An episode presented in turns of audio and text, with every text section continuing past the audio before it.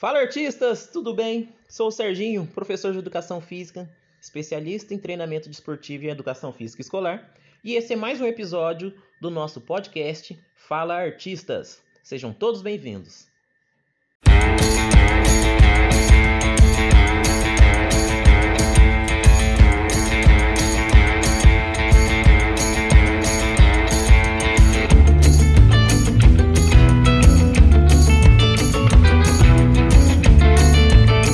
No episódio de hoje, iremos falar sobre os esportes adaptados.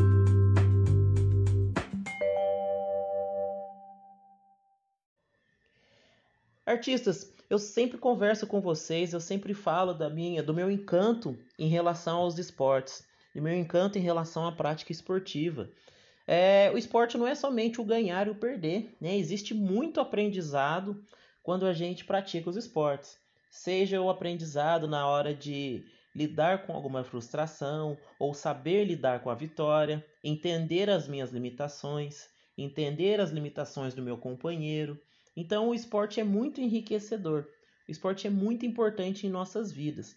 E ele não pode ser, ele não, não pode ser algo em que separe as pessoas. É, e, e com o tema de hoje, vou mostrar para vocês, vou tentar mostrar para vocês de que qualquer pessoa pode ser capaz de praticar os esportes. É só ela entender o que ela gosta de fazer e ver aquilo que mais se enquadra dentro do seu perfil, dentro de suas características físicas. Então hoje nós iremos conversar sobre os esportes adaptados. É, existe as Olimpíadas, que acontece de 4 em 4 anos, e existe também as Paralimpíadas, que são as Olimpíadas para as pessoas com deficiências. E este é o tema de hoje. Então vou compartilhando aqui com vocês algumas modalidades que existe tanto a modalidade, vamos falar, né? Vamos chamar de convencional, e assim a modalidade e também a modalidade adaptada, beleza? Então eu começo com o basquete. O basquete é um esporte praticado em quadra. São duas equipes, uma equipe contra a outra. O objetivo é fazer mais cestas, é, o objetivo é fazer mais pontos do que a equipe adversária. E existe também o basquete em cadeira de rodas. Esse basquete em cadeira de roda é para pessoas que não têm mobilidade nas pernas.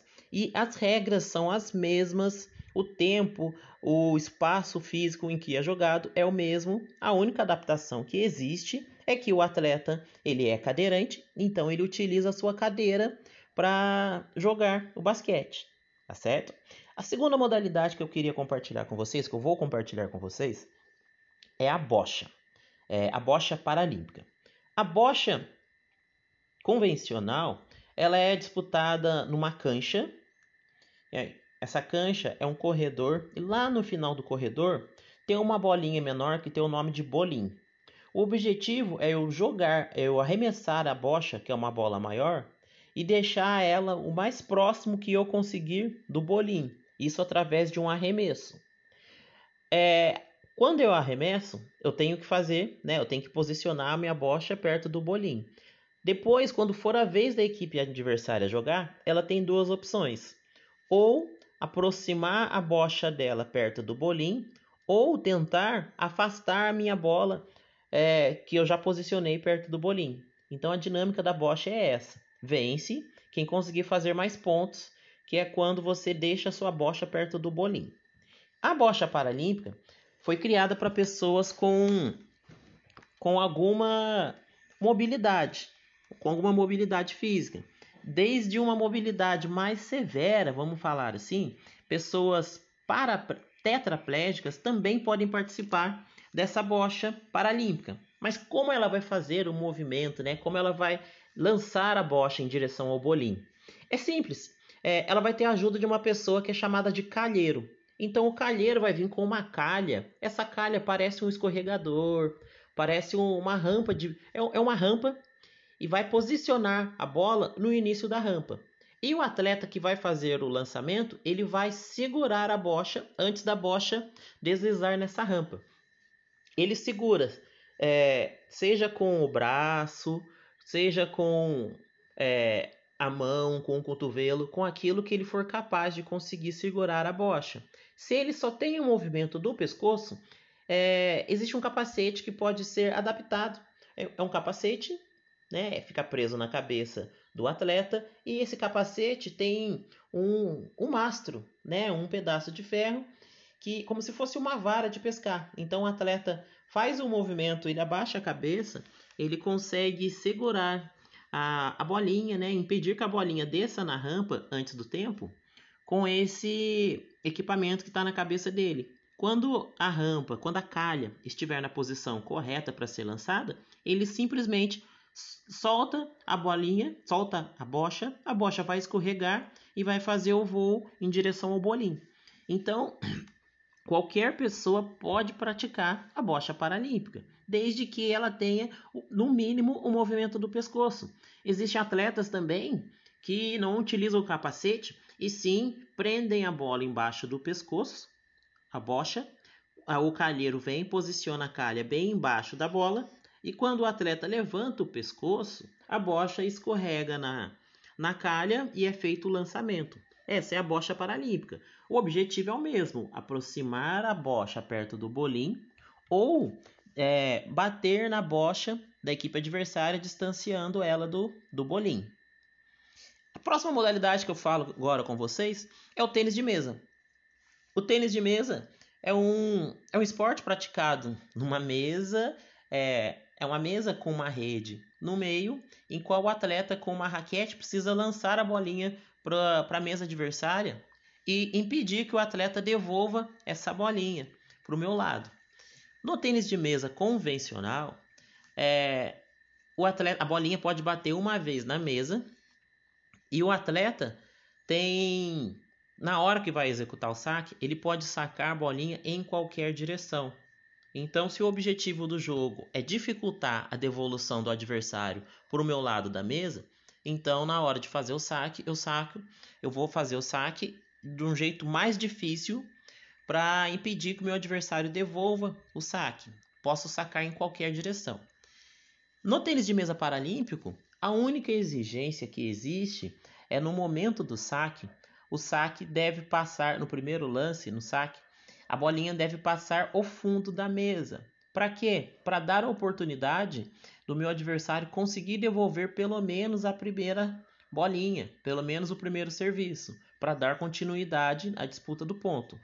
E essa modalidade qualquer pessoa pode praticar, seja ela uma pessoa cadeirante, seja ela uma pessoa que não tem os membros inferiores, né, que usa prótese, seja ela que não tenha um braço ou até mesmo os dois braços. Existem casos de atletas que jogam com é, segurando a raquete com a boca, tá certo? Então é um esporte inclusivo é, que qualquer pessoa pode praticar. Nenhuma deficiência impede que a pessoa pratique essa modalidade, nenhuma deficiência física. A próxima modalidade que eu compartilho agora é o vôlei sentado. O vôlei convencional é uma equipe contra outra, existe uma rede no meio. O objetivo é lançar a bola no chão da equipe adversária. No vôlei sentado, as dimensões da quadra é, são menores, a rede fica numa altura menor e durante todo o período do jogo, o atleta não pode tirar a pelve do chão. É, a regra diz isso: em todo período, o atleta deve estar com a pelve no chão. A pelve é o quadril, é o glúteo. Né? Ele não pode, vamos falar assim, ele não pode tirar a bunda do chão. E as regras são as mesmas, são até três toques na bola, são 25 pontos. É uma modalidade também muito dinâmica na sua execução. É, a todo lance, atleta, os atletas tentam cortar, tentam lançar a bola em direção da equipe adversária. Próxima modalidade, compartilho com vocês, é o goalball. O goalball é uma modalidade que ela não foi criada exclusivamente para os paratletas. É, são três atletas, três, três contra três. Esses mesmos três atletas defendem e eles mesmos atacam. O objetivo é pegar essa bola e lançar no gol adversário. O gol ele é mais largo em relação ao gol do futsal ou do futebol ou do handball e é mais baixo. É, é um esporte para os deficientes visuais. Então essa bola dentro dela tem objetos que fazem barulho. E com esse barulho, o atleta consegue se posicionar para saber em qual direção a bola está indo e também para fazer a defesa quando o adversário lança. É, durante as, as Paralimpíadas de 2016, essa modalidade foi a modalidade que mais teve torcedores frequentando, mesmo sendo um esporte em que a, a torcida não pode se manifestar durante, o, durante a disputa de jogo. É, o barulho da torcida iria atrapalhar o, os atletas a se, é, a se posicionarem na quadra, a se é, iria atrapalhar os atletas a entender e tentar achar a bola para fazer a defesa e também para fazer o ataque. Mesmo assim, foi um esporte em que teve a maior quantidade de torcedores. Esse esporte ele é um esporte foi criado exclusivamente para os deficientes visuais. Não existe um outro esporte é, usando o termo que nós estamos nessa, nesse podcast, não existe um outro esporte convencional parecido com este, tá certo? Existe também o futebol de 5, que é um futebol é, jogado por deficientes visuais, cinco atletas de um lado contra cinco do outro, é jogado num campo sintético e este campo tem os mesmos tamanhos, os mesmos tamanho que uma quadra de futsal. É, a única diferença é que não existe o lateral. Então, na lateral do campo de futebol de 5, existe uma placa, então a bola bate e volta para o campo, não tem saída lateral. É, essa bola do futebol de 5, ela não tem os barulhos dentro. Então, não, o atleta não consegue é, se, se orientar com o barulho da bola, mas sim com o auxílio do goleiro. O goleiro é o único atleta que tem a visão. Então, o atleta, o goleiro vai posicionando toda a sua equipe para para entender aonde está a bola, em qual direção ele deve atacar e deve defender. É um esporte também para os deficientes visuais. Passando agora para os esportes de combate, o judô é uma modalidade paralímpica e quando a gente pensa na, no judô convencional, não existe nenhuma adaptação. Não, não, adaptação não. Não existe nenhuma é, regra diferente em relação ao, ao judô convencional. A única regra adaptada é em relação ao início da luta. Quando os atletas vão iniciar, o árbitro posiciona um atleta de frente para o outro, segurando o manga e gola. Então, segurando a manga do, do kimono adversário e também segurando a gola. Depois de, do árbitro posicionar os atletas um de frente para o outro e um segurando no kimono do outro, a luta inicia e as aplicações do golpe são os mesmos do judô convencional.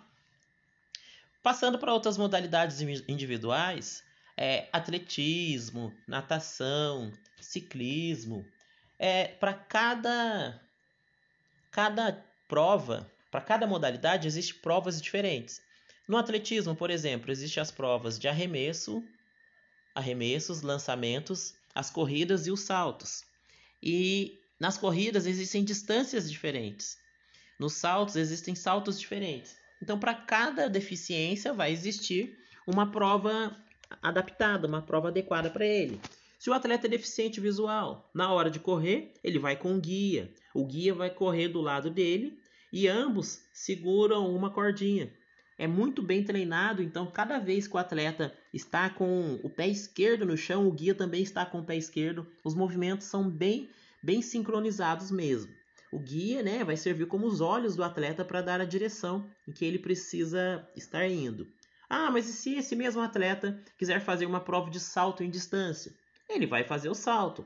O guia vai posicionar ele na onde ele deve fazer o salto. Ele não vai vir correndo para saltar, mas sim vai fazer o salto parado. Né? Ele está parado, ele faz o salto ou na horizontal, no salto em altura, ou o salto é, na horizontal, que é o salto em distância. Se for um arremesso, da mesma forma, ele vai ser posicionado onde precisa fazer o arremesso e vai fazer o arremesso parado, sem tomar impulso. Se o atleta for amputado, usa prótese, ele vai fazer a prova com a sua prótese. Se o atleta for cadeirante, ele vai fazer a prova com a sua cadeira.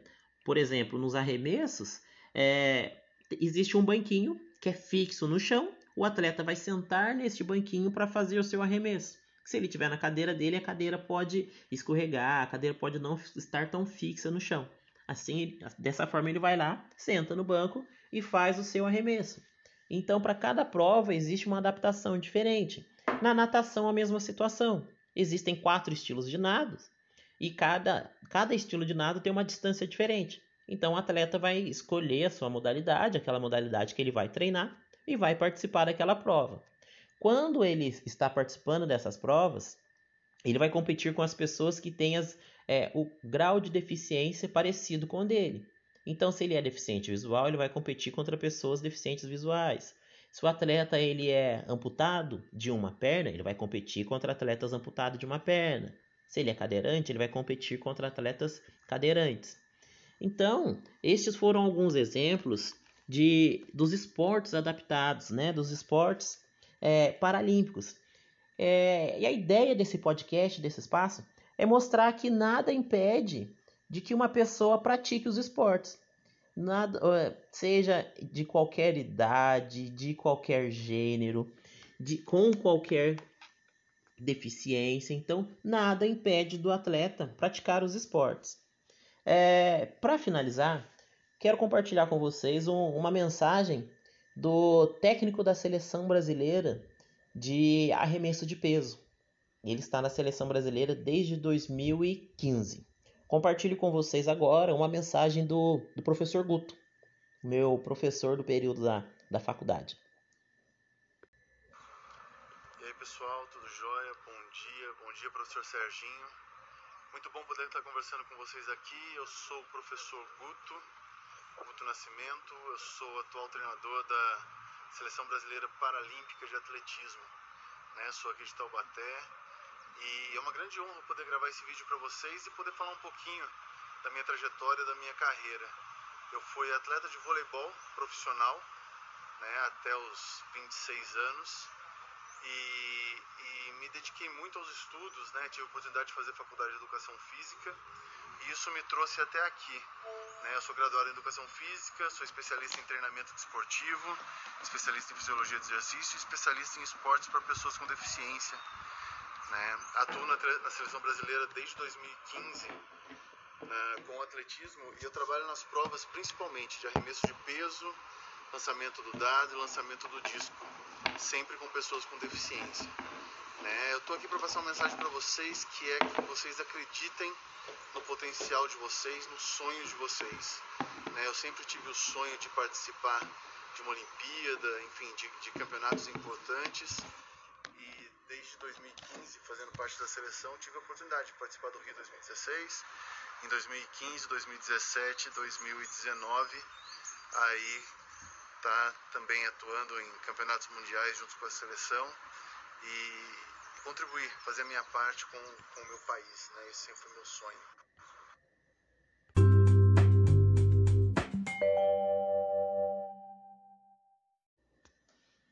Artistas, finalizando essa aula de hoje, existe também um outro movimento, fora do movimento paralímpico.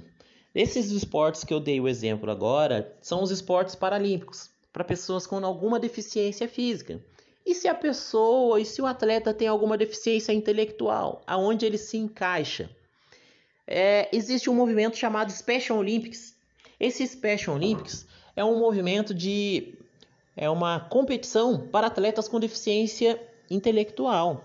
Então, nesse tipo de competição, todos os atletas que conseguem completar a prova são premiados, recebem uma medalha é, passam para uma outra fase que acontece no mesmo dia, no mesmo momento, né? Que está acontecendo a competição. E é feito como se fosse uma final.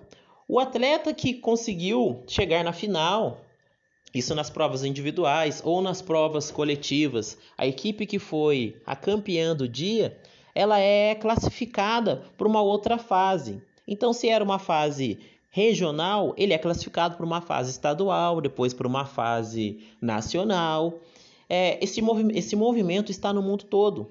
E o que é mais legal é assim: teve a competição, o atleta conseguiu ir bem, foi o campeão, ele está classificado para uma outra fase. E existe também um sorteio. Esse sorteio é feito entre os demais atletas que conseguiram completar aquela prova ou conseguiram fazer uma partida e a equipe ou atleta que for sorteado também tem a chance de passar para uma outra fase.